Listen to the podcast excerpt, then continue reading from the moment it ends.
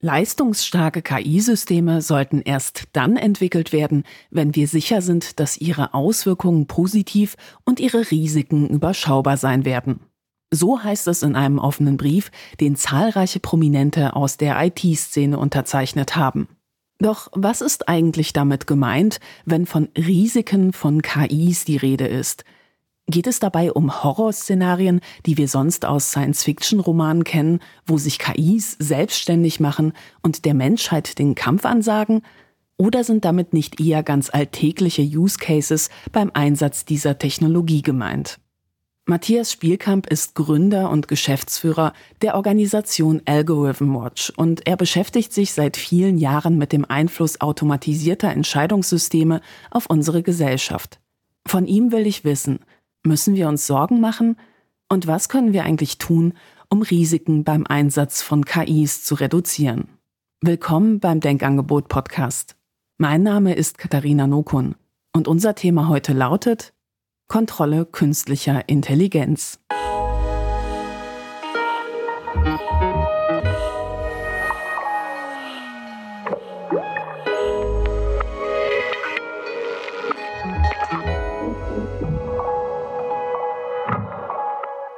Hallo Matthias, ich freue mich sehr, dich in der Sendung begrüßen zu dürfen. Sag mal, wie bist du eigentlich dazu gekommen, dich mit algorithmischer Entscheidungsfindung zu beschäftigen? Ist ja schon ein ziemlich spezielles Thema, oder? Ja, das ist es. Ja, ich freue mich auch sehr über die Einladung. Also, es ist jetzt ungefähr sieben, acht Jahre schon her. Ich bin selber Journalist und ich habe mich viel mit den Auswirkungen von Digitalisierung auf die Gesellschaft beschäftigt. Und da war eine Riesendebatte, die es heute noch gibt und die eher größer geworden ist, wie verändert denn die Digitalisierung auch den Journalismus? Und ich habe damals eine Veranstaltungsreihe organisiert und am Ende auch ein Symposium. Und in dem Rahmen war ich aufmerksam geworden auf solche Ideen, die hießen Predictive Analytics und wie sie im Journalismus eingesetzt werden können.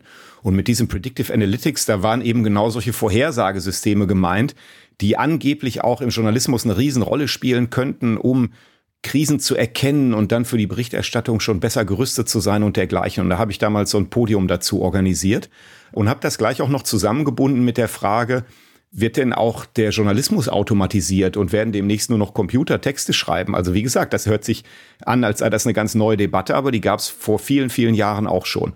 Und ich habe dann festgestellt, boah, so interessant ist das eigentlich überhaupt nicht, weil ähm, ich tatsächlich dann auch der Auffassung war, ja, klar kann man Wetterberichte und äh, Wirtschaftsnachrichten teilweise automatisiert schreiben lassen, aber das ist jetzt nicht das, was am wichtigsten ist in der Debatte, sondern welche Rolle eigentlich Journalismus haben sollte, um zu überprüfen, ob es nicht auch riskante Auswirkungen durch den Einsatz von solchen Systemen in anderen Bereichen gibt, die für die Gesellschaft wahnsinnig wichtig sind. Und da will ich gerne auch sagen, das war damals wahnsinnig inspiriert von einem Paper, das Nick Diakopoulos geschrieben hat. Der war Fellow an so einem Center für digitalen Journalismus an der Columbia University und ist selber auch Techie und hat aber immer ein Fable für Journalismus. Und der hat darüber geschrieben und hat gesagt, eigentlich ist es die Rolle des Journalismus da auch so eine Watchdog-Funktion zu übernehmen. Und was wir dann daraus gemacht haben, meine Kolleginnen und Kollegen und ich, ist eben die Idee, dass wir dafür eine eigene Organisation gründen, die auch bis heute journalistische Methoden verwendet. Wir machen Recherchen, journalistische Recherchen, veröffentlichen Artikel, aber wir haben uns auch relativ früh entschlossen zu sagen, wir wollen nicht einfach nur darüber berichten, wir wollen das auch beeinflussen. Das heißt, wir sind auch eine Advocacy-Organisation, wie wir uns nennen, aber ja, es ist Lobbying, was wir auch betreiben. Und was hältst du eigentlich von diesem großen Aufruf, der ja international für unglaubliche Furore gesorgt hat, als viele Forschende, aber auch so große Namen aus der IT gesagt haben, stopp mal, das geht jetzt ziemlich schnell mit der IT. Wir sollten das Ganze erstmal auf Eis legen, bevor wir nicht richtig gute Regeln dafür haben. Habt ihr das beispielsweise mit unterzeichnet? Nein, wir haben das nicht mit unterzeichnet. Ich sage ganz ehrlich, wir sind nicht gefragt worden, aber wenn wir gefragt worden wären, hätten wir jetzt auch nicht mit unterzeichnet, denn das ist eher ärgerlich. Also wenn man es wirklich positiv wenden will, dann muss man sagen, ja, das hat dem Ganzen jetzt nochmal eine neue Aufmerksamkeit gebracht, aber der Inhalt ist wirklich ärgerlich. Und es waren zwei offene Briefe, die da in kurzer Abfolge erschienen sind. Und in dem ersten wurde eben gesagt, es sollte ein Moratorium geben von sechs Monaten, in denen diese sogenannten Generative AI-Modelle, das ist eine relativ neue Entwicklung, kann ich vielleicht gleich noch was dazu sagen, die sollen nicht weiterentwickelt werden in dieser Zeit. Und in dem zweiten offenen Brief, der eigentlich noch mehr Aufmerksamkeit dann bekommen hat, wurde gesagt, wir müssen das genauso behandeln als existenzielles Risiko für die Menschheit wie zum Beispiel Atomkrieg. Atomkrieg und Pandemien. Ja, und da sage ich, das ist eine Nebelkerze. Das heißt, da sind Akteure dabei und Akteurinnen, die versuchen, die aktuelle Debatte über die vernünftige Regulierung von Techniken künstlicher Intelligenz auf so ein Nebengleis zu schicken und abzulenken von den Problemen, die KI schon jetzt mit sich bringt. Und es sind sehr viele gutgläubige Leute dabei, die tatsächlich Angst haben davor, dass sowas passieren könnte, dass die KI jetzt außer Kontrolle gerät. Ich halte das für ein sehr sagen wir mal, unwahrscheinliches Szenario. Vielleicht auch dazu noch ein paar mehr Details dann. Also damit ist gemeint so quasi dieses Terminator-Szenario, ne? Oder beispielsweise bei Dune. Viele wissen ja nicht, die Vorgeschichte von Dune ist, äh, Technologie ist deshalb in diesem Universum verboten, weil die Maschinen sozusagen Krieg gegen die Menschen geführt haben. Ja, genau das ist damit gemeint und du hast auch schon die richtig guten Beispiele genannt. Vieles davon gibt es eben in der Popkultur, also in der Filmgeschichte und in Büchern schon seit Jahrzehnten. Also im Grunde genommen schon früher. Also es hat schon solche Dystopien äh, in den vergangenen Jahrhunderten gegeben. Die haben eben immer mit dieser Idee gespielt, dass die Technik auf irgendeine Art und Weise außer Kontrolle gerät und dann die Kontrolle über die Menschheit übernimmt und vielleicht die Menschheit sogar knechtet oder ausrottet oder sowas in der Art. Und es ist einfach weiterhin Science Fiction, ähm, die Bedenken sind schon klüger geworden auf eine Art. Sie kommen einem realistischer vor, weil diejenigen, die davor so stark warnen, zum Teil, also diejenigen, die wirklich Ahnung davon haben, jetzt mal abgesehen, also ich behaupte, das ist ja auch immer so ein bisschen so, ich kann hier mit meiner Vita wuchern, aber Steve Wozniak der hat davon also auch nicht mehr Ahnung als du, ne, wie realistisch diese Szenarien tatsächlich sind, auch wenn der vor urstlanger Zeit mal Apple mitgegründet hat, ja. Und da sind aber auch kluge Leute dabei. Und die argumentieren auch zum Beispiel gar nicht unbedingt damit, dass jetzt die KI ein Bewusstsein entwickeln muss, damit sowas passiert, sondern die sprechen von dem Problem, dass den KIs Vorgaben gemacht werden und die eben ein gewisses Maß an Autonomie auch haben um diese Vorgaben dann abzuarbeiten und zu erledigen und dass dabei sozusagen Abweichungen passieren können, die man dann eben nicht mehr wirklich einfangen kann. Aber auch dieses Szenario äh, halte ich für ein sehr theoretisches, über das wir uns im Moment nicht wirklich Gedanken machen sollten. Was ich mich auch gefragt habe bei diesen ganzen Aufrufen, ne? also wenn man sagt irgendwie so sechs Monate Full Stop, da müssen sich ja alle weltweit drauf einigen, halte ich bei so einem Technologiewettrennen, wo es ja auch um viel Geld geht, äh, für relativ unwahrscheinlich, dass beispielsweise China sagt, so, yo, machen wir jetzt mit. Wie schätzt du das ein? Eine andere Frage wäre halt auch noch, ist nicht auch so ein Horrorszenario, auch wenn du sagst, es ist kompletter Bullshit, stützt das aber nicht vielleicht so zumindest teilweise auch eine Forderung, die Algorithm Watch hat, dass man einfach regulieren soll? Oder warum sagst du, das ist eigentlich schädlich für diese Debatte?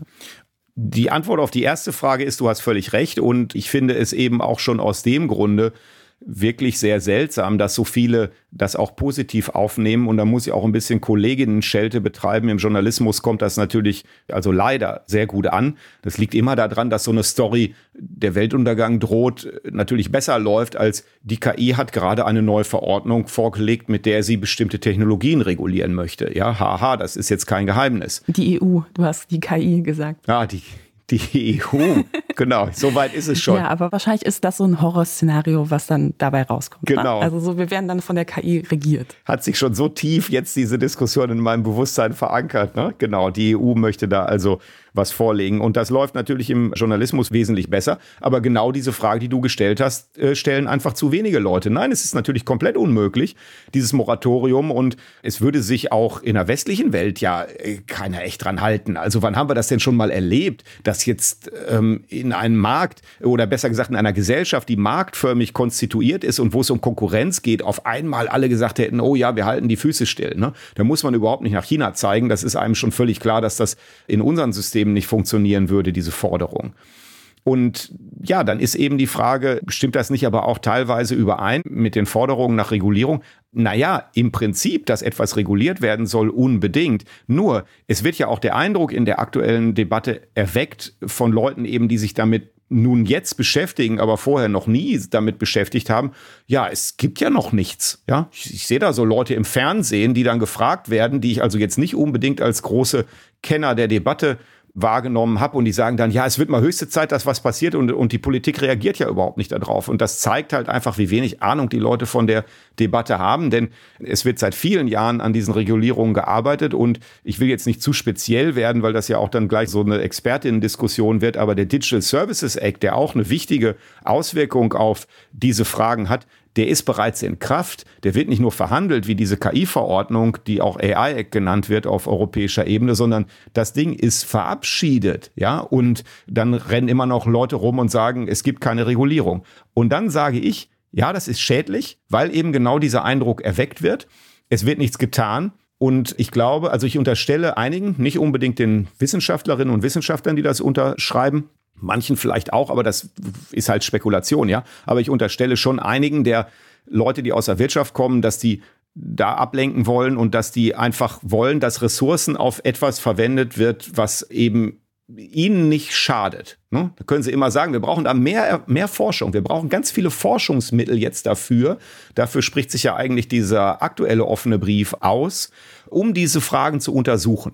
Und ich meine, ich bin da einigermaßen entspannt und sage, ja klar sollte das erforscht werden. Ne, das ist kein Problem. Aber uns darauf jetzt zu fokussieren, wenn wir schon überall in unserem Alltag KI-Anwendungen haben, die Gefahren mit sich bringen und jetzt reguliert werden müssen, ist natürlich einfach ein totales Ablenkungsmanöver. Aber jetzt nochmal so zum ganz praktischen Anwendungsfall. Für viele ist ja quasi KI gleich ChatGPT, muss man ja sagen. Ne? Das ist so ein System, das wird viel diskutiert, das kann jeder mal ausprobieren. Viele waren auch schockiert, ne? also wie weit die Technologie jetzt schon so weit ist, dass sie Hausaufgaben erstellen kann und wir diese ganzen Debatten haben und so weiter. Aber es gibt ja auch sehr viele unsichtbare Bereiche, sage ich mal, wo KI jetzt schon in unser Leben eingreift. Was sind so aus deiner Sicht die wichtigsten Baustellen da, wo viele Leute das einfach nicht auf dem Schirm haben? Ja, also auch hier, wenn man selber daran arbeitet, ist es immer ein bisschen verwunderlich, aber natürlich nehme ich das zur Kenntnis. Ich bin ja auch Journalist und ich weiß, dass die Welt komplex ist und dass man da nicht immer alles mitbekommen kann. Nur das kommt ja auch in Wellen. Also die Titelgeschichten im Spiegel darüber, dass jetzt zum Beispiel elektronische Expertensysteme, EDV und so weiter, die Kontrolle übernehmen, die gab es schon in den 1960er Jahren. Und dann gab es nochmal so einen großen KI-Hype vor ungefähr 20 Jahren, als Deep Blue dann Gary Kasparov im Schach geschlagen hat. 25 Jahre ist es schon her. Und da war das auch Titelgeschichte überall, ja. Und das war also die Höchstentwicklung der künstlichen Intelligenz. Heute würde man sagen, ja, ist ein Schachcomputer, ja, und der ist wahrscheinlich so leistungsfähig gewesen, dass man den heute auf dem Smartphone haben kann. Und deswegen gibt es die einen, die KI irgendwie ja schon mal gehört haben und tatsächlich die anderen, die jetzt den Eindruck bekommen, KI ist nur sowas eben wie ChatGPT und diese generativen Modelle. KI hat längst in unserem Alltag Einzug gehalten und ich finde immer das beste Beispiel dafür, weil das ja im Grunde genommen alle von uns nutzen, ist die Google-Suche. Die Google-Suche ist ein hochentwickeltes KI-System, das nämlich darauf beruht, dass erstens mit Machine Learning versucht wird, die Daten, die vorhanden sind, auszuwerten und da solche immer besseren Ranking-Algorithmen zu erzeugen, die dazu führen, dass man Suchergebnisse so angezeigt bekommt, dass man wirklich jedes Mal den Eindruck hat, boah, da ist was Wichtiges ganz oben in der Suchergebnisliste. Jedenfalls hinter der Werbung. Klar, können wir hier mal so einen kleinen Medienkompetenzeinschub machen, ne? immer schön drauf gucken. Also noch ist sie gekennzeichnet, die Werbung, so ganz hellgrau, ja, aber es steht immer noch dabei, dass es dann eben eine Anzeige ist. Aber diese Suchtreffer, die dann anschließend kommen, die werden halt sortiert mit einem System, das man mit Fug und Recht eine der höchst entwickelten KI-Anwendungen nennen kann. So, und das ist doch super, oder? Ja, tatsächlich. Ich finde das großartig, dass es das gibt, denn das erschließt uns Möglichkeiten oder Informationen, für die wir sonst keinerlei Möglichkeiten oder Chance hätten, die zu navigieren. Das sollte man nicht außer Acht lassen. Und was wären dann noch so weitere Beispiele, die man ja vielleicht auch so im Hintergrund im Alltag mal genutzt hat oder laufen hat, wo man dachte, äh, nö, mit KI hat das eigentlich gar nichts zu tun. Also mit Nutzen ist es immer so eine Sache. Ich glaube, was sehr prägnant ist, ist automatisierte Gesichtserkennung, ja, oder biometrische Erkennung. Das wird auch tatsächlich genutzt. Insofern ist es doch ein ganz gutes Beispiel, denn viele entsperren ja ihr Telefon schon, indem sie sich vors Gesicht halten. Ich war letztens in Polen und da gab es eine Bar, die haben kooperiert mit so einem Unternehmen und da konnte man zahlen, indem man einfach so sein Gesicht vor eine Kamera ja. hält. Fand ich äh, als Datenschützerin sehr grenzwertig. Es gab auch 10% Rabatt für die Studierenden, ist das natürlich ein totaler Anreiz. Aber ja, ne, das hält Einzug in anderen Ländern noch mal krasser als hierzulande. Ja, es ist spooky. Ich sehe das ähnlich wie du. Ist ja schon so, dass ich natürlich auch auf die Chancen schaue. Ich habe es ja mit dem Beispiel Google-Suche gerade deutlich gemacht. Es geht nicht darum, das alles zu verdammen und zu sagen, das ist schlimm. Es werden Diagnosesysteme entwickelt, die besser werden. Es wird die Entwicklung von Medikamenten äh, voranbringen, beziehungsweise das tut es jetzt schon und so weiter und so fort. Ja, das sind alles sehr positive Auswirkungen vom Einsatz von solchen Machine Learning-Modellen und anderen Technologien. Aber in unserem Alltag ist es dann zum Beispiel diese Gesichtserkennung, die nicht nur für das eigene Telefon oder für den Rabatt in der Bar herhält, sondern eben auch zunehmend dafür, dass äh, Polizei und Sicherheitsbehörden das verwenden wollen, um zum Beispiel irgendwelche potenziellen oder tatsächlichen Kriminellen zu identifizieren. Dann gibt es sowas, was uns auch alle betrifft, wovon man auch nicht sagen würde, dass wir das da nutzen. Das ist Credit Scoring oder Bonitätsprüfung wo eben solche Systeme dafür genutzt werden, um die Wahrscheinlichkeit zu berechnen, ob jemand seinen Kredit zurückbezahlt oder seine Raten zuverlässig bezahlt. Und das hat dann massive Auswirkungen auf uns alle, denn wenn wir da einen schlechten Score haben, dann bekommen wir eben keinen Kredit oder keinen Handyvertrag.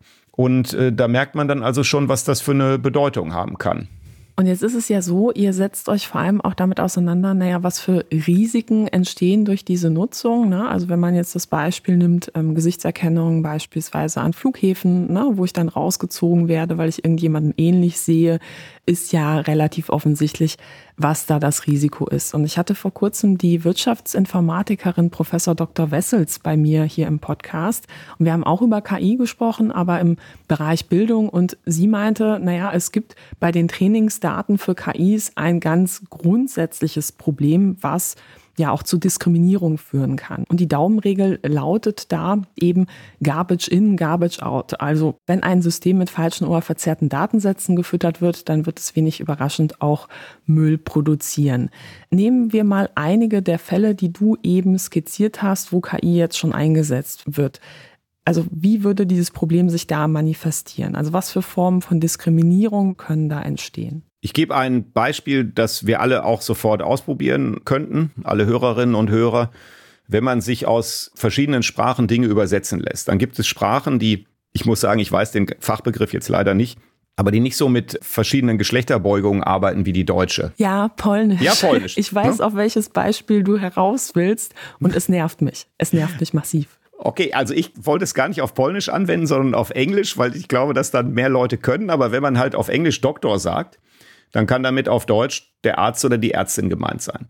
Und wenn man Nurse sagt, dann kann damit der Krankenpfleger oder die Krankenschwester gemeint sein. Und wenn man jetzt Texte übersetzen lässt und man lässt sich zum Beispiel das aus dem Englischen ins Deutsche übersetzen, dann wird eben fast immer der Doktor mit Arzt übersetzt und Nurse mit Krankenschwester oder Pflegerin. Ja?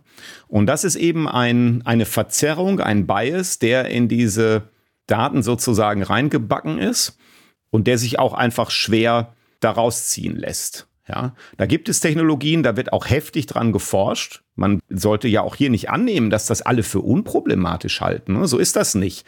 Es gibt diejenigen, denen ist das egal. Es gibt diejenigen, denen ist es sozusagen so egal, dass sie nicht drauf achten und dass dann problematische Anwendungen in der Praxis auch vorkommen, wo man dann schon auch von Nachlässigkeit und, wenn man so will, Fahrlässigkeit sprechen will. Und es gibt dann wenige, die solche Sachen einfach ganz absichtsvoll nutzen, um das für ihre Zwecke einzusetzen. Also man muss dazu sagen, diese Systeme werden ja trainiert an Daten so aus der Echtwelt und wenn wir da so eine bestimmte diskriminierende Sprache haben oder eben in der Vergangenheit, ja, es kaum weibliche Ärztin, Wissenschaftlerin gab, beziehungsweise die öffentliche Präsenz einfach auch viel schlechter war, dann lernt sozusagen das ähm, KI-System wie so ein kleines Kind, so, aha, ein Doktor, das ist halt immer ein Typ. Im Polnischen ist es so, dass ich festgestellt habe, dass viele ähm, Plattformen zur automatischen Textübersetzung ein generisches Maskulinum haben. Ja. Und im Polnischen ist es so, ich passe sogar das Verb an das Geschlecht an. Und wenn ich einfach von mir spreche, also ich mache das und das, ist eigentlich bei fast allen generisches Maskulinum. Und wenn ich sogar, wenn ich sage, ich, Komma, ich heiße Anna oder so, dann machen das immer noch viele falsch. Und dann denke ich, wie beschissen auf gut Deutsch gesagt ist das, wenn 50 Prozent der Menschheit bei so einem total alltäglichen, einfachen Übersetzungsfall per Hand nachträglich das bei jedem Verb machen müssen. Das ist sehr viel Arbeit im Polnischen und ähm, ja, sind einfach 50 Prozent der Bevölkerung. Ist ein fantastisches Beispiel, weil man auch sieht, was es in der Praxis bedeutet. Ich würde noch ein anderes nennen, bei dem auch noch mal auf eine andere Art und Weise die Relevanz deutlich wird. Es gibt den Fall, bei dem Amazon ein System entwickeln ließ innerhalb des eigenen Hauses zur Beurteilung von, ich kann mich gerade nicht ganz erinnern, ob es darum ging, BewerberInnen von außen oder ob es Inhouse-Bewerbungen gab auf neue Stellen. Jedenfalls wurde das System eben mit vorhandenen Daten trainiert und dann ist ein Empfehlungssystem dabei rausgekommen, das eben hauptsächlich männliche weiße Kandidaten empfohlen hat. Warum ist das so? Weil das diejenigen waren, die in der Vergangenheit am besten Karriere gemacht haben bei Amazon, wo draus sozusagen das System gelernt hat. Dann ist die Wahrscheinlichkeit, dass das dabei bleibt, eben auch groß.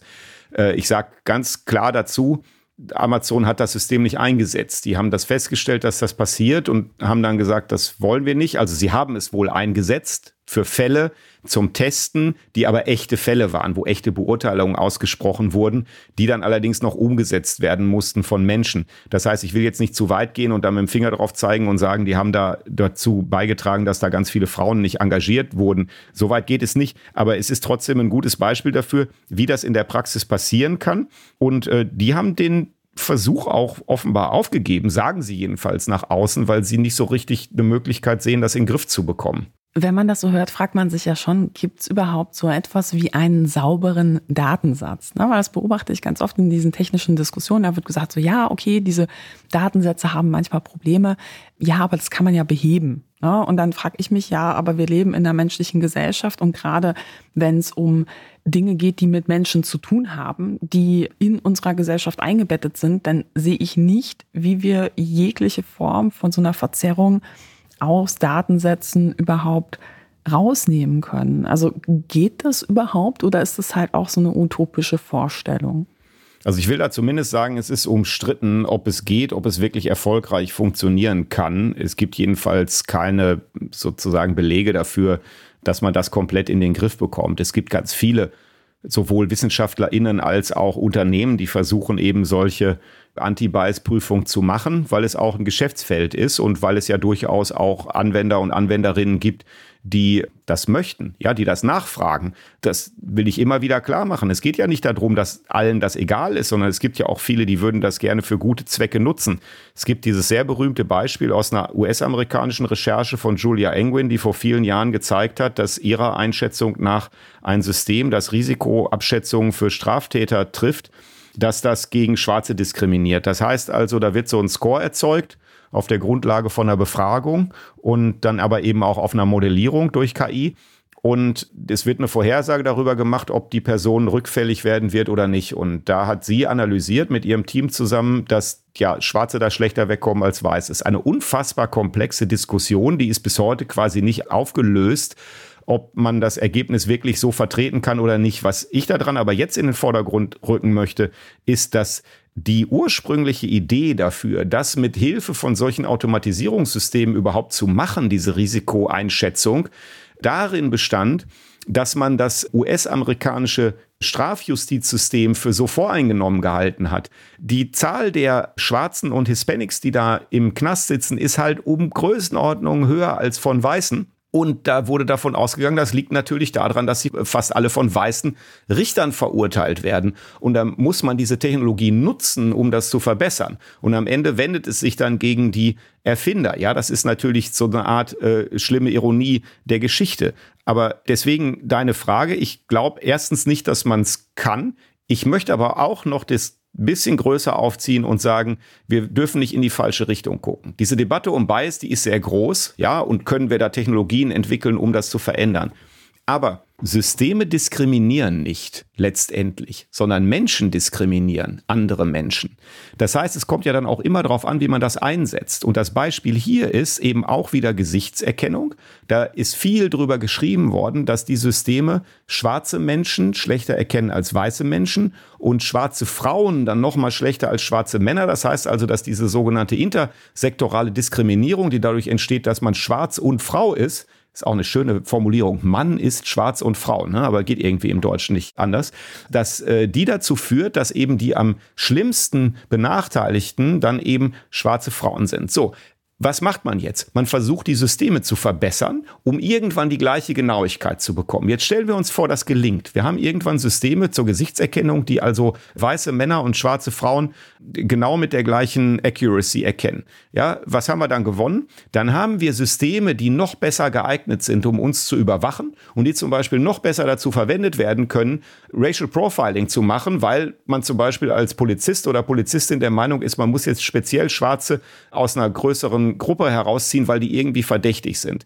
Das heißt, wir dürfen auch nicht einfach immer nur auf die Technologie selber gucken, sondern auf den Kontext, in den die eingebettet ist. Und äh, das macht mir also äh, große Sorgen, dass das auch häufig in dieser Diskussion außen vor gelassen wird. Würdest du sagen, es gibt Bereiche, da würdest du dir wünschen, dass möglichst keine KI jemals eingesetzt wird an kritischen Stellen?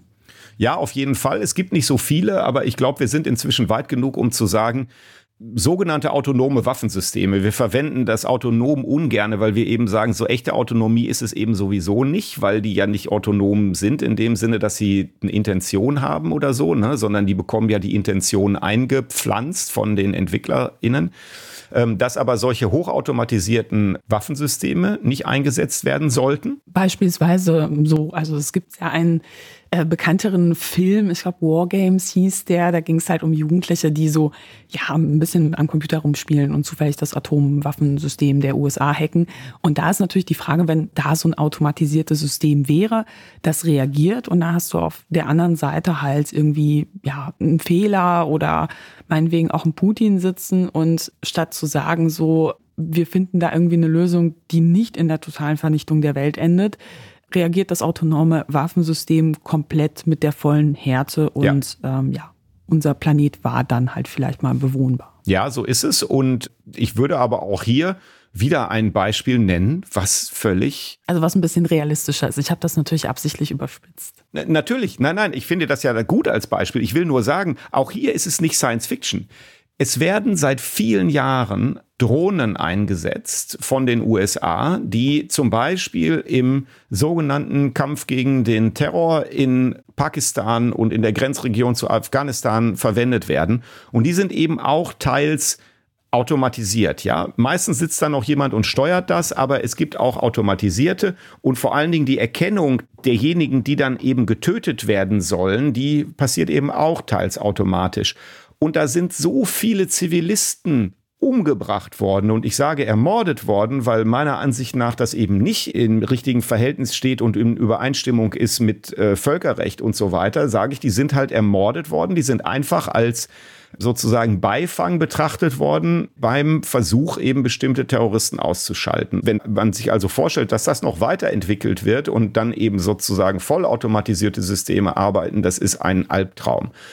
Und ich würde noch als zweites Beispiel nennen, weil das jetzt auch in der Diskussion ist, sowas wie Verurteilung, ja, vor Gericht.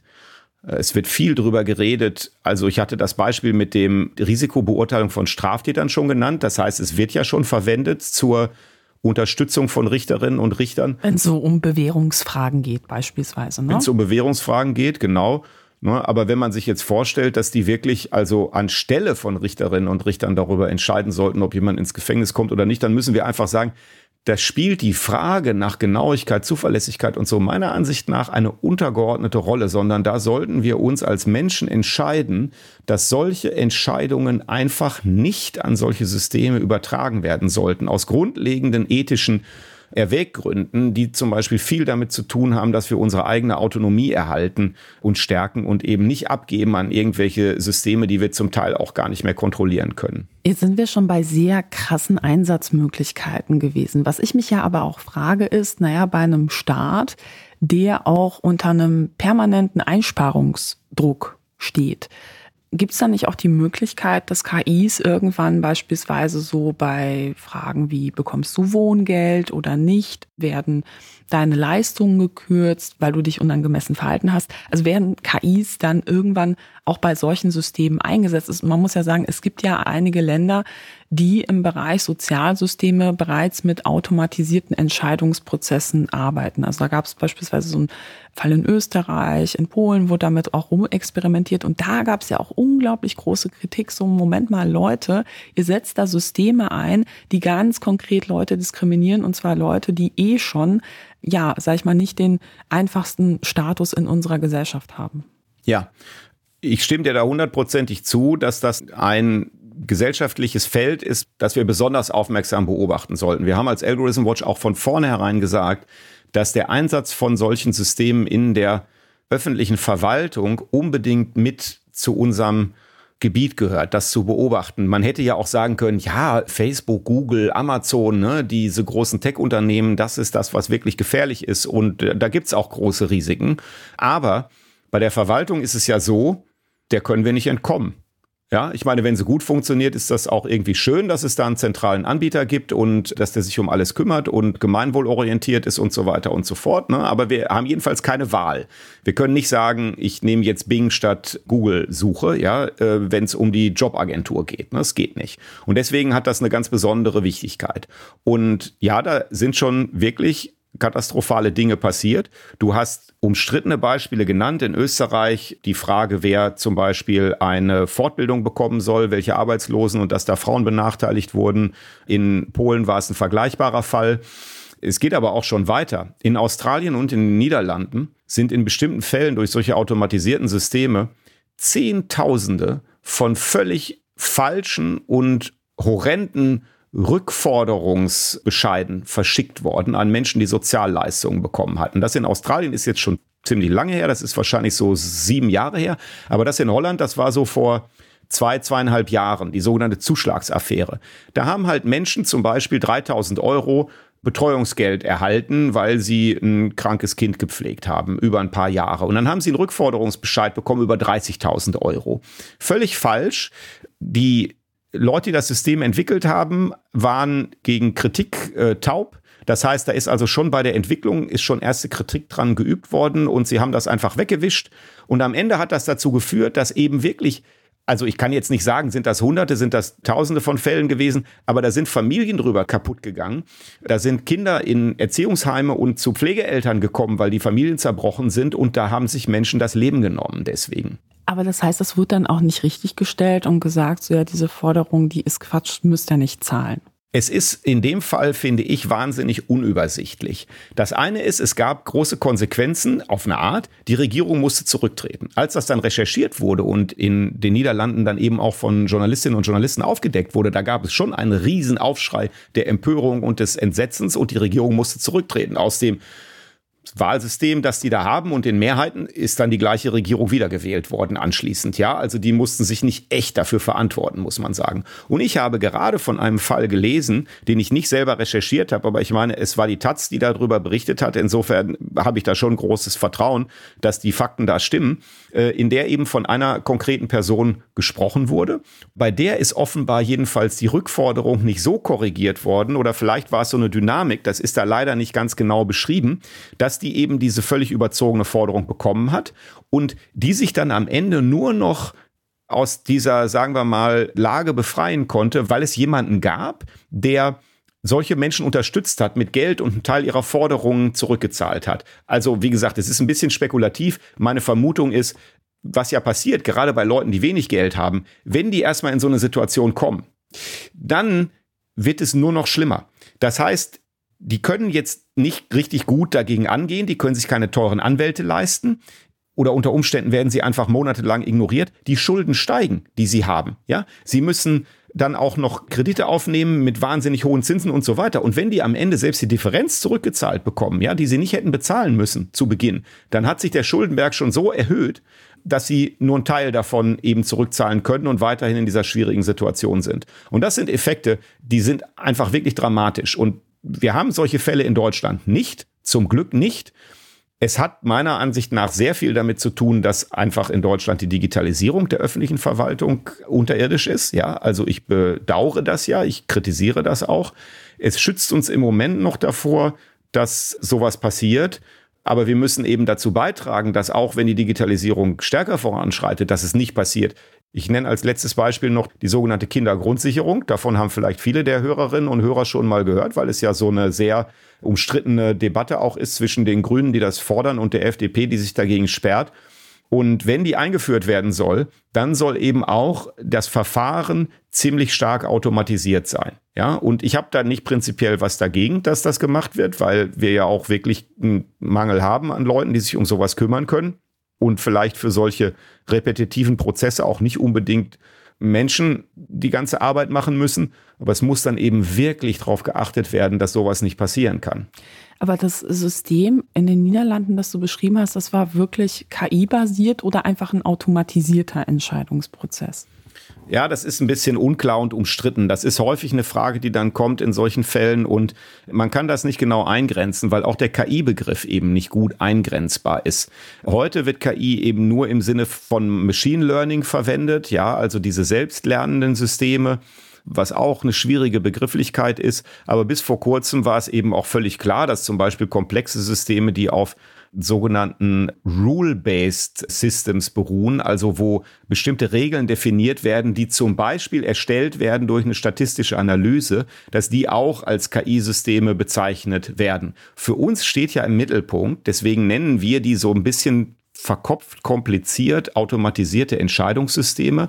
Aber das hat einen ganz wichtigen Grund, nämlich es gibt automatisierte Entscheidungssysteme, die nicht KI-basiert sind, aber trotzdem eben sehr relevant sind für Menschen. Und es gibt ganz viel KI, die keine automatisierten Entscheidungssysteme sind, sagen wir mal die Wettervorhersage und mit der wir uns dann eben entsprechend auch nicht beschäftigen, weil wir sagen, ja, meine Güte, klar sollte KI für eine bessere Wettervorhersage eingesetzt werden. Was ich mich bei solchen automatisierten Behördenvorgängen immer frage, was passiert eigentlich mit den Grenzfällen ne? oder die Leute, die nicht wirklich in eine Schublade passen. Ich hatte so ein traumatisches Erlebnis letztens in der Kundenhotline beim Telefonanbieter, der tatsächlich versucht, alles mit einem Chatbot outzusourcen und in der Telefonhotline kommt man auch nur weiter, wenn man eine Kundennummer hat. Das Problem war, es ging um einen Vertrag, der ja quasi nicht mehr existiert. Das heißt, ich musste irre Umwege gehen und Social Engineering bis zum Anschlag machen, damit ich einen menschlichen Ansprechpartner hatte, der dann gesagt hat, so ja, krass, dein Fall, der ist halt für unser Rückmeldesystem nicht vorgesehen. Du kommst nirgendwo durch. Und glaubst, es braucht beispielsweise eine Regel bei solchen Systemen, bei Behörden, dass man im Zweifel immer einen menschlichen Ansprechpartner trotz allem noch hat? Ja, unbedingt. Ganz klares Ja. Und das wird aber tatsächlich auch zum Glück in vielen solchen Prozessen beachtet. Ich will da durchaus auch ein bisschen eine Lanze brechen jetzt für die deutsche Verwaltung. Nicht unbedingt jetzt für die Politik, das ist ja nicht das Gleiche. Aber viele in der Verwaltung haben schon diese Haltung, wir sind dazu da, den Menschen auch zu dienen, ja, in dieser Gesellschaft.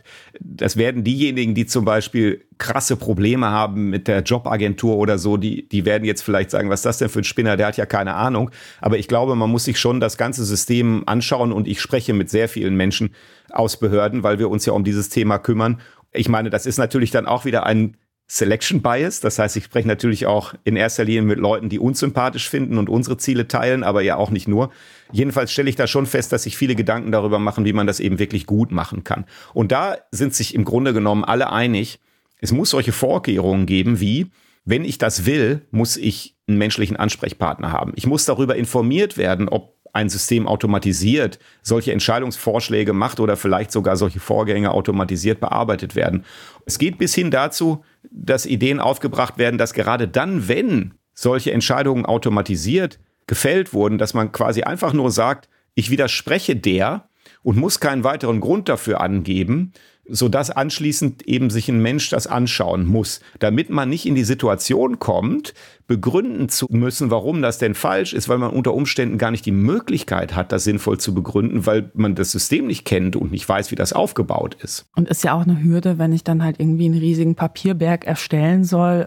Ja, also je nach Ausbildung, vor allem Alphabetisierungsgrad, ne, sind ja manchmal auch so basale Geschichten, wird das ja total viele Leute ausschließen. Richtig. Und da kommt ja, das ist ja auch wieder ein super Beispiel oder Hinweis, da wird es ja auch mal so richtig offensichtlich, warum wir immer sagen, wir müssen auf den ganzen Kontext gucken und müssen das als sogenannte soziotechnische Systeme betrachten, die also in einen sozialen Zusammenhang eingebettet sind.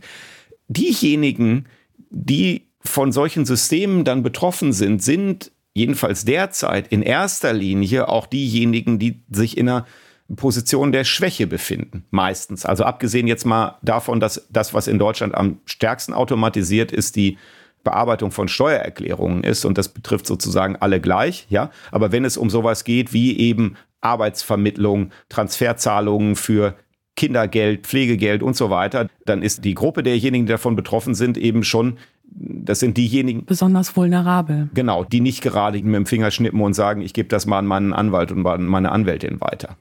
Jetzt ist es ja so, dass die EU demnächst ein Regelwerk in Kraft setzen möchte, das den Einsatz von KI regulieren soll. Und die Meinungen über diesen EU AI Act gehen allerdings ziemlich auseinander. Je nachdem, wen man fragt, heißt es, oh je, oh Gott, wieder so ein EU-Regulierungsmonster. Oder aber es heißt, das Ding ist jetzt schon viel zu weich gespült und lässt weite Teile unreguliert. Was würdest du sagen? Großer Wurf oder kläglich gescheitert? Ja, weder noch. Habe ich mir das, gedacht. Genau, das Hab hört man natürlich nicht gerne, weil es eben auch so nach sowohl als auch klingt. Aber wir leben in einer Demokratie und die ist kompliziert, die Verfahren sind kompliziert, es müssen Kompromisse gefunden werden und so weiter das ist auf europäischer Ebene noch mal viel komplizierter und ja, da will ich jetzt nicht eine Diskussion anfangen über Demokratiedefizit und diesen ganzen Kram. Ich bin damit auch höchst unzufrieden, aber es müssen sich nun mal 27 Mitgliedstaaten, das Europäische Parlament und so weiter alle darüber einig werden. Und äh, deswegen würde ich zumindest mal sagen, wir finden die Konzeption der KI-Verordnung nicht gut und wir hätten uns das anders gewünscht. Was meine ich damit? Zum einen gibt es viel Streit um die Definition von KI. Ich glaube, man hätte ohne auskommen können. Man hätte sagen können, hochkomplexe Systeme, die eben zum Beispiel weitreichende Entscheidungen über Menschen treffen, die müssen einer Folgenabschätzung unterworfen werden und in der wird dann erstmal festgestellt, relativ einfach, ob ein Risiko von denen ausgeht.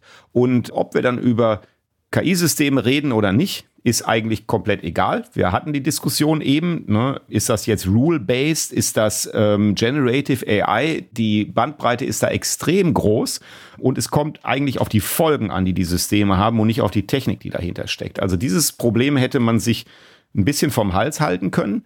Und das Zweite ist, es wird eine Risikoeinstufung gemacht. Das heißt, es wird von vornherein gesagt, dass bestimmte Anwendungsbereiche riskant sind oder dass die Anwendung von KI-getriebenen Systemen in diesen Feldern riskant ist und bei anderen ist es dann aber eben nicht riskant.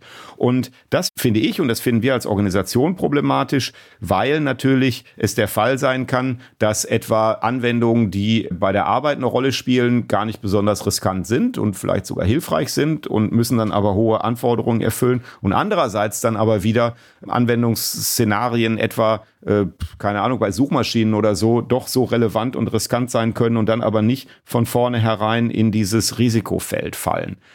Ja gut, und das jetzt mal außen vor gelassen, wir müssen uns natürlich dann auch genauso damit beschäftigen wie andere. Das heißt, wollten wir, obwohl wir diese fundamentale Kritik haben, sagen, jetzt schmeißt die Regulierung weg und wir machen das nicht. Dafür waren die Chancen dann auch wieder zu groß. Wir haben jetzt Hoffnung, dass zum Beispiel die biometrische Erkennung im Alltag, also im öffentlichen Raum, dass die verboten wird. Ja.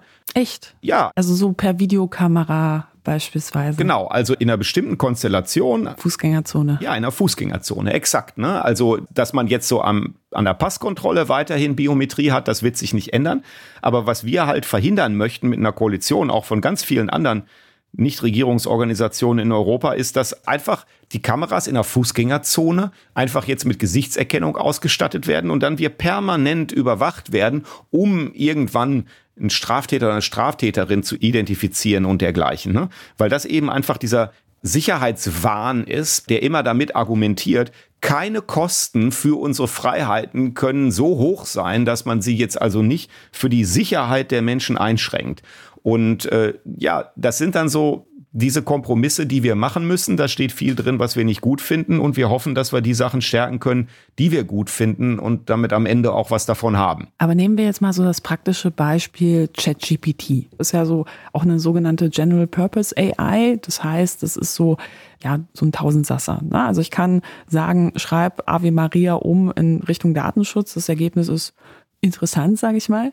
ähm, oder ich kann halt sagen, schreib mir halt irgendwie etwas, was ich einem Fünfjährigen beibringen soll, wo dann irgendwie ein Bias drin ist, was vielleicht nachhaltig sich auf das Leben des Fünfjährigen auswirken wird, wenn es um eine wichtige Frage geht. Was würde sich konkret für dieses System mit dem EU AI Act verändern? Das ist im Moment nicht zu beantworten, weil das so spät im Prozess kam, da kennt sich ja keiner mit aus. Deswegen kann ich es noch mal ganz kurz sagen. Was passiert ist, wenn so eine Gesetzgebung gemacht werden soll, die EU-Kommission, die legt einen Vorschlag vor. Der ist meistens enorm komplex, hat 100 Seiten, verweist auf 20 andere Richtlinien und so weiter. Ne? Ist also erstmal schwer zu durchdringen. Dann wird eine Konsultation gemacht, dann können sich Leute dazu äußern. Da sind Tausende von Eingaben gemacht worden, was jetzt eben diese KI-Verordnung angeht. Auch viel von Lobbygruppen? Ja, natürlich. Also ganz viel von Lobbygruppen. Was waren da so die größten? Wir haben keine Auswertung, muss ich ich gestehen, wir hätten das gerne mal gemacht, aber das ist dann auch also wirklich so schwierig und so aufwendig, dass wir dann unsere Ressourcen auf was anderes verwenden. Aber klar, da sind natürlich die ganz großen Unternehmen dabei, es sind die Unternehmensverbände dabei aus allen Ländern, ja, und dann eben auf europäischer Ebene und so weiter. Aber hier will ich auch fair sein, also fair im Sinne von, wir sind auch eine Lobbyorganisation. Ja, wir sagen natürlich, wir lobbyieren fürs Gemeinwohl und nicht für ein Partikularinteresse jetzt von Facebook oder Amazon oder von Siemens. Aber wir sind natürlich auch Lobbyisten. Die Übermacht ist ja offensichtlich. Also das wissen wir ja aus aller Berichterstattung. Die äh, Digitalkonzerne geben inzwischen für Lobbying in der Europäischen Union mehr Geld aus als die Ölkonzerne und die Autofirmen. Ja, also das muss man sich schon mal klar machen. Das beides zusammen ist krass. Also beides zusammen weiß ich jetzt nicht, sondern jeweils. Ne? Aber trotzdem ist das eine Größenordnung, die ist einfach gigantisch und ist eben auch stark gewachsen in den letzten Jahren. Da kann man sich vorstellen, ja, dass wir da also einer ganz schönen Übermacht gegenüberstehen. Und dann, wenn das gelaufen ist, dann beschäftigen sich zum einen das Europäische Parlament damit, als auch die Mitgliedstaaten, die im Rat der EU zusammenkommen und die einigen sich nachher auf jeweils eigene Positionen. Der Rat hat im Dezember seine Position veröffentlicht und die haben auch in allerletzter Minute noch so eine Regelung zu General Purpose AI, wie sie das dann eben nennen, aufgenommen. Das ist jetzt hier der 9. Juni und kommende Woche soll im Europäischen Parlament über diesen Entschluss ja der jeweiligen Gruppen, die das dann im Europäischen Parlament vorantreiben, beschlossen werden. Und da steht dann eine konkurrierende Definition drin und auch Verpflichtungen, die für diese generativen Systeme gelten sollen. Das EU-Parlament nennt die dann Foundation Models. Also da ist noch nicht mal richtig die Terminologie klar. Ne? Die reden dann unterschiedlich davon. Das heißt also, wir können derzeit nicht sagen, welche Regeln am Ende gelten werden, weil anschließend noch wenn die fertig sind mit ihren Beschlüssen, die das miteinander verhandeln müssen. Dann beginnen die sogenannten Triloge und dann geht also der Ui. Rat da rein ja. und das Parlament und die Kommission und dann kloppen die sich da nochmal drum. Das heißt, realistisch, welches Jahr? Was sagst du? Ähm, es besteht im Moment noch die Chance, dass die sich dieses Jahr einig werden. Also das könnte klappen noch. Und das ist auch sehr vielen wichtig. Deswegen würde ich auch sagen, das ist nicht so völlig unwahrscheinlich, dass es passiert.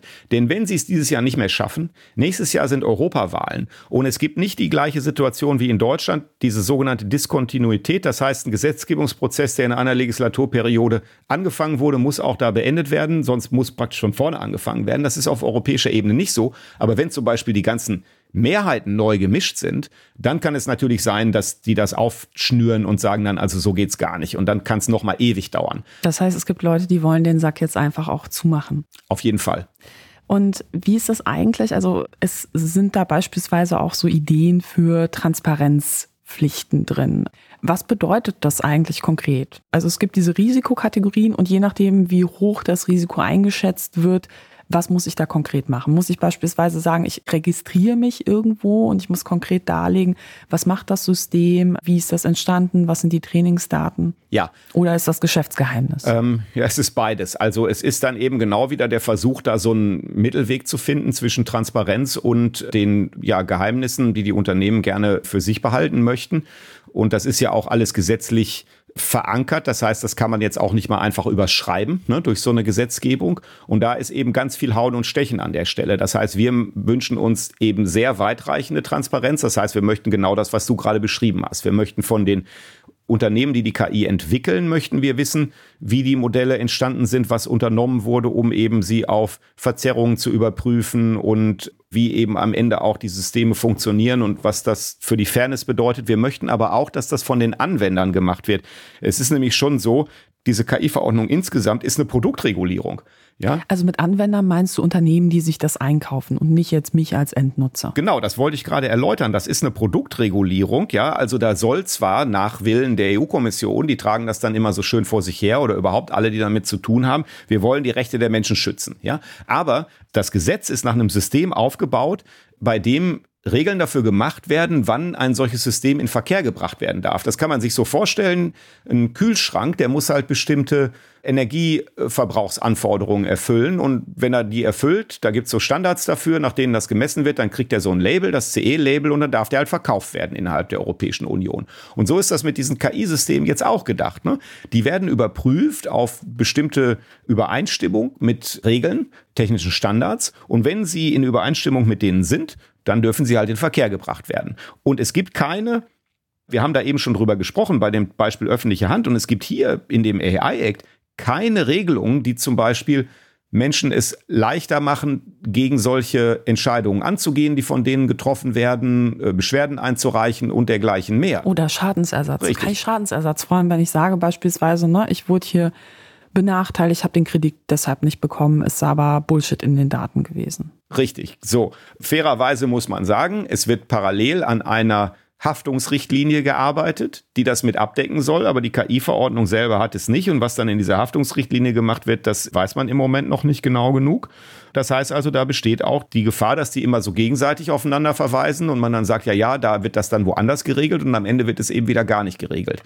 Und wir möchten, dass eben diese Anwender, und du hattest gefragt, wer ist denn damit gemeint, das sind genau die Unternehmen, die zum Beispiel KI von anderen einkaufen und dann verwenden. Ne? Also ich nehme mal das Beispiel, SAP, so ein großer Konzern für Software auch zum Personalmanagement, bietet also jetzt so eine KI an und wir als Organisation Algorithm Watch verwenden die dann. Ne? So, dann sind wir der Anwender und SAP ist eben der, der Anbieter des Ganzen. Und die Betroffenen, die kommen überhaupt in der ganzen KI-Verordnung nicht vor. Ja? Und es war auch am Anfang so, dass die Anwender noch nicht mal ihre Systeme und wie sie die verwenden in diese KI-Datenbank, die von der Verordnung vorgesehen ist, eintragen sollten. Da mussten wir dann dafür kämpfen.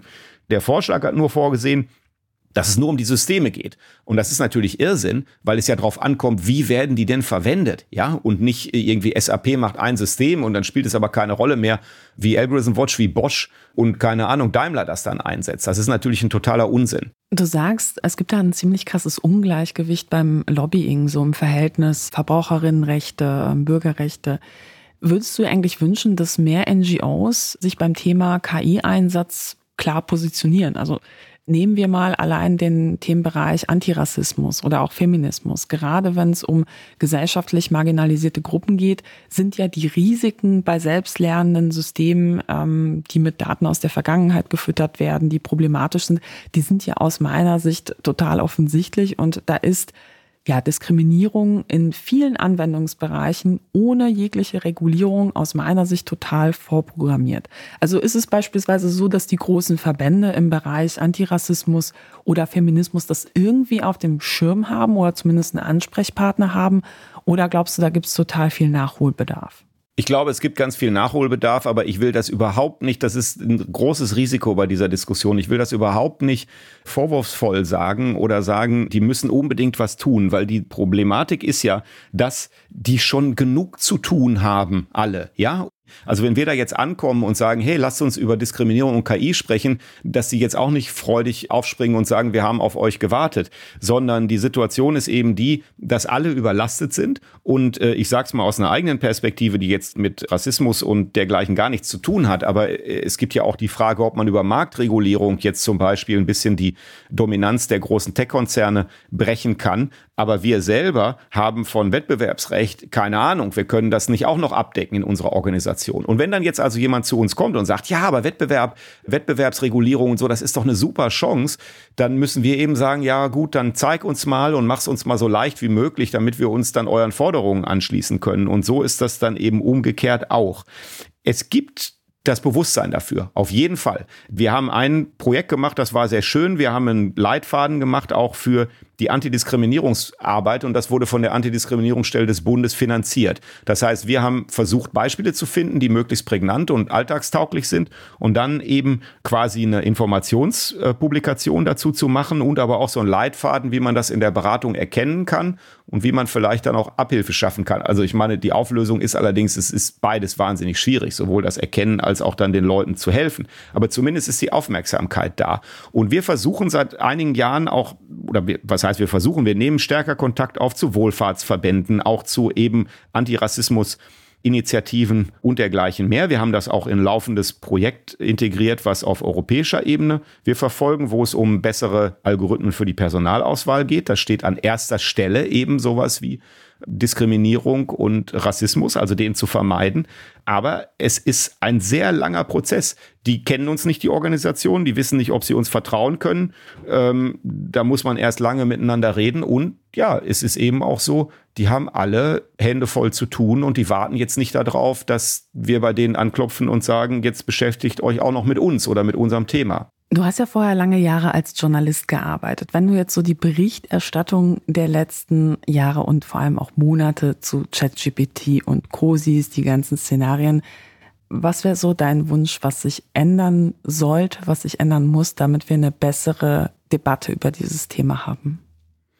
Gerade angesichts der letzten Monate, und das haben wir ja auch schon besprochen, wäre es einfach sehr schön gewesen, wenn mehr Journalistinnen und Journalisten mal diese plausiblen Fragen stellen. Also äh, können denn Forderungen aus so einem offenen Brief überhaupt umgesetzt werden? Und wenn es klar ist, dass das nicht der Fall ist, wer hat denn dann eigentlich ein Interesse daran und wer steht dahinter? Also bei dem ersten offenen Brief zum Beispiel war es ja so, dass das koordiniert wurde von einem Institut auf Brüsseler Ebene, das Anschubfinanzierung von Elon Musk bekommen hat und Elon Musk stand da als einer der prominentesten Unterzeichner drunter. Und da denke ich natürlich, Leute, macht die Augen auf. Ja, also das muss doch wirklich Standard sein, dann mal zu recherchieren, wer steckt denn eigentlich dahinter. Ja, und das andere ist eben, dass man nicht jedem Hype dahinterherläuft, sondern dann auch mal sagt, okay, ja, also das Ende der Welt ist vielleicht ein bisschen hochgegriffen, jetzt lass uns doch mal gucken, mit wem wir sinnvollerweise darüber sprechen.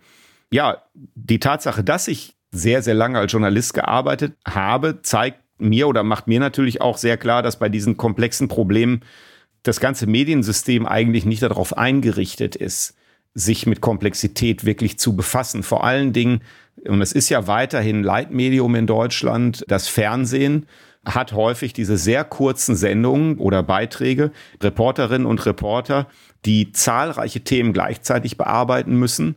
Ja, und dann kommt eben sowas dabei raus, dass in der Tagesschau oder so sehr unkritisch über solche Initiativen berichtet wird und die dann höchstens noch diesen He said, She said Journalismus machen, wo sie also zu dem einen hingehen und sagen, was ist denn deine Meinung? Und dann gehen sie zu der anderen hin und sagen, was ist denn ihre Meinung? Und der Zuschauer denkt so, ja, die Wahrheit liegt dazwischen. Und die Wahrheit liegt irgendwie dazwischen und tatsächlich erzählt der eine halt völligen Unsinn und die andere ist die Stimme der Vernunft und das wird aber nicht eingeordnet und dann bekommt man eben ein wirklich falsches Bild davon. Und das ist aber eben auch so, das ist jetzt bei der Berichterstattung über KI nicht anders als bei der Berichterstattung über andere Themen. Ja, also das ist eher so eine allgemeine Situation, die ich beklagenswert finde. Und ich will vor allen Dingen auch rausstellen, es gibt zumindest eine Handvoll wirklich gute Journalistinnen und Journalisten in Deutschland, die sich mit dem Thema befassen. Also was weiß ich, bei Spiegel, Zeit, Taz und äh, auch im Radio gibt es schon etliche Leute, die Ahnung haben von dem Thema und die dann auch gute Berichterstattung machen und die dann natürlich auch ein bisschen in diesen redaktionellen Zwängen sind. Wenn halt alle über den offenen Brief berichten, dann muss man selber auch über den offenen Brief berichten und dann kann man höchstens noch schaffen, das ein bisschen, ja, eben ein bisschen kritischer zu tun. Lieber Matthias, ich danke dir sehr für die spannenden Einblicke und auch deine Zeit. Es war mir eine große Freude, heute mit dir über das Thema sprechen zu können. Es hat mir auch großen Spaß gemacht. Vielen Dank für die Einladung. Wenn euch das Gespräch gefallen hat, freue ich mich auch sehr, wenn ihr den Podcast abonniert und weiterempfehlt. Und glaubt mir, ich lese wirklich jede eurer Bewertungen und freue mich oft auch ziemlich doll darüber, was ich da so an Feedback bekomme. In den Shownotes findet ihr außerdem einige weiterführende Links zum Thema. Übrigens, dieser Podcast finanziert sich ausschließlich über Spenden und schaltet auch deshalb keine Werbung. Und ich freue mich ja auch immer zu lesen, was ihr so in den Überweisungsbetreff schreibt. Dominik schrieb etwa vor einiger Zeit, Dankeschön für die vielen Impulse und Denkanstöße. Vielen Dank, Dominik, für diese Nachricht und auch allen anderen für ihre Spende. Infos dazu, wie ihr diesen Podcast unterstützen könnt, findet ihr auf denkangebot.org oder in den Show Notes. Und damit bleibt mir nur zu sagen, tschüss und bis zum nächsten Mal.